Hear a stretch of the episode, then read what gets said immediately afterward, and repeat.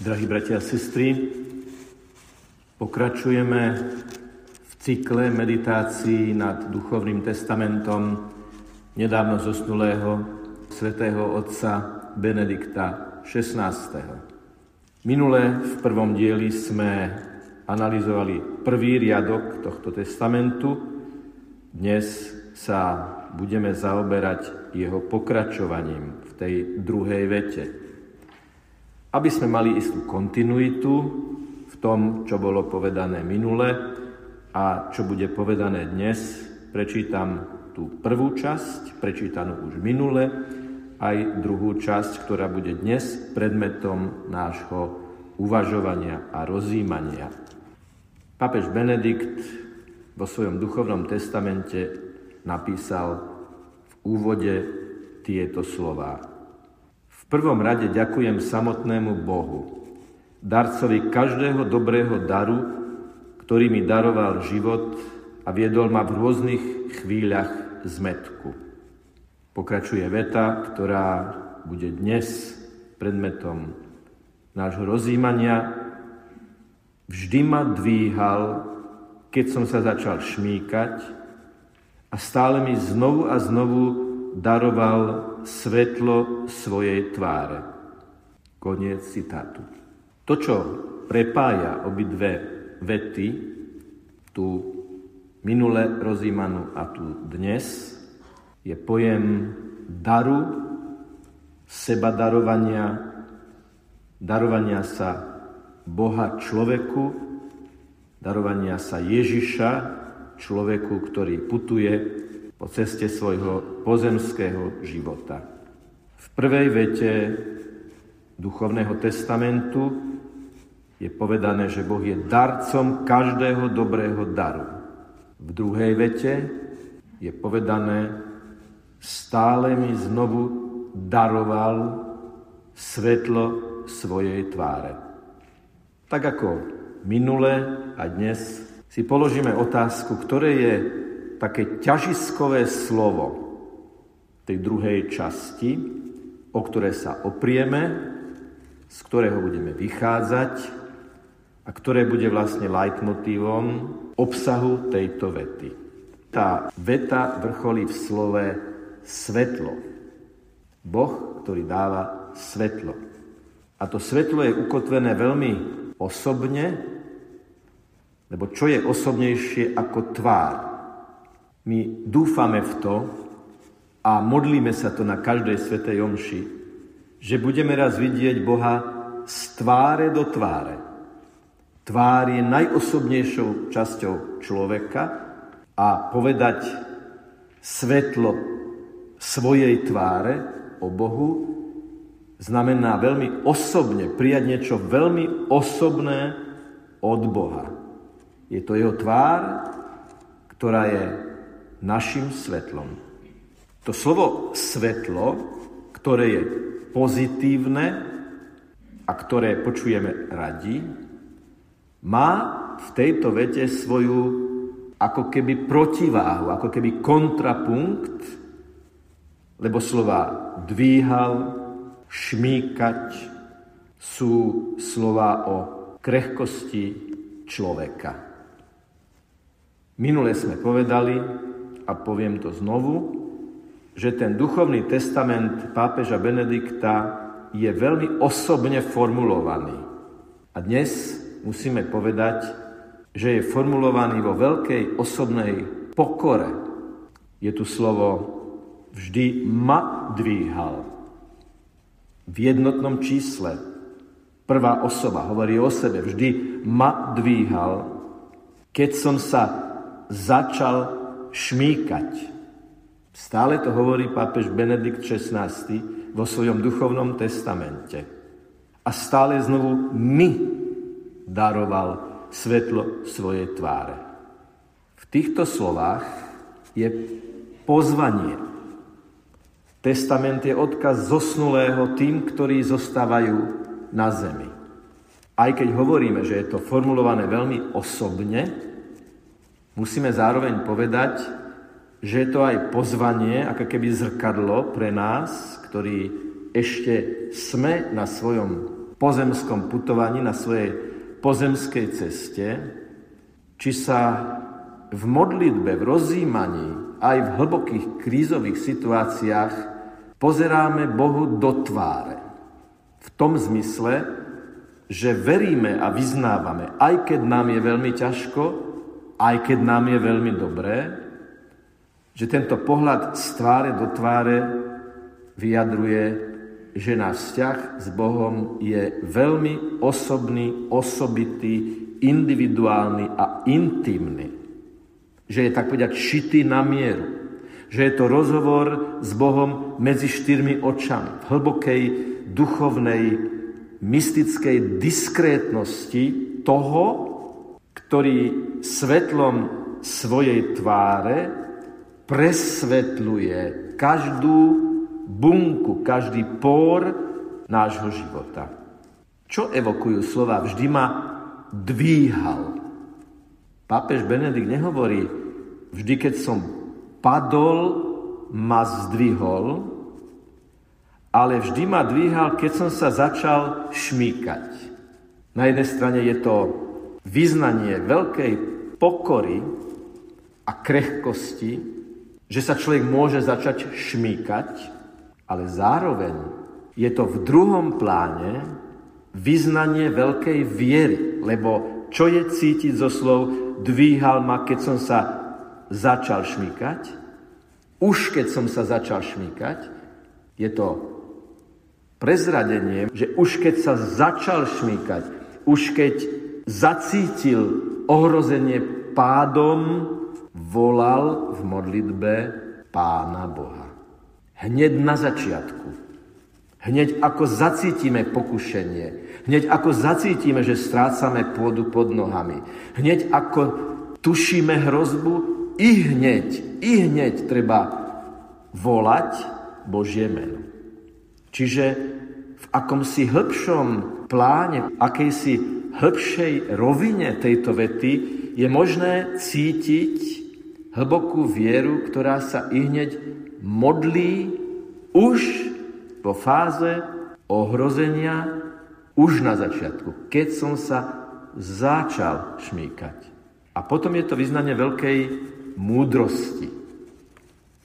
Lebo múdry človek keď zacíti, že je na cestí, teda mimo cesty, mimo Božej cesty, veď o tom je to šmíkanie, keď dostaneme šmik v aute, tak ideme mimo cesty. Múdrosť je nedovoliť, aby sme nabrali rýchlosť.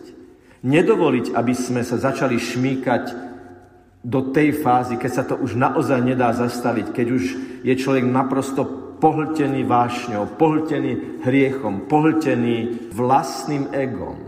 Na začiatku, keď som sa začal šmýkať, vždy ma dvíhal ešte vo fáze, keď som nepadol úplne, lebo som hneď prosil Boha. A tu je cítiť krásu, múdrosť a užitočnosť tých tzv. strelných, ale možno v modernom jazyku by bolo lepšie povedať situačné modlitby. To znamená modlitby, ktoré sa modlíme v konkrétnej situácii a kričíme, voláme, prosíme úpenlivo Boha, ako prosil Peter, keď sa začal topiť, Pane, zachráň ma. Dobre si spomeňme na ten Petrov príbeh. A Benedikt XVI bol nástupcom svätého Petra. Kým sa Peter pozeral na Ježiša, kráčal po vode, kráčal po mori. More a jeho vlny sú aj v biblickom kontexte symbolom hlbiny, symbolom tmy, symbolom božích zázrakov, ale aj symbolom smrti. A Peter kráča, ako keby mal pod kontrolou to more len vtedy, keď upiera oči na Ježiša, ako náhle sa začne viac báť vln, ako dôverovať Ježišovi, ako náhle viac pozerá na vlny ako na Ježiša, začne sa topiť. A keď sa začne topiť, povedzme to v kontexte nášho dnešného uvažovania, keď sa začne šmíkať do vody, zavolá, pane, zachráň ma. A Ježiš ho zachytil a povedal mu, ty maloverný, prečo si neveril? pápež Benedikt touto vetou svojho duchovného testamentu nám hovorí, i hneď volajte Ježiša. Tak ako aj v tom dnešnom evanieliu čítame, všetci, čo mali nejakú chorobu, a aj naša slabosť, krehkosť, hriešnosť, egoizmus je duchovná choroba, tisli sa k nemu, aby sa ho dotkli.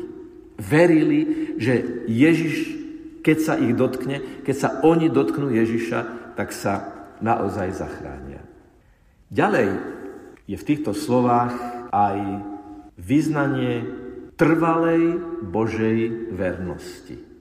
A to je v slovách vždy ma dvíhal, keď som sa začal šmykať a stále mi znovu daroval svetlo svojej tváre.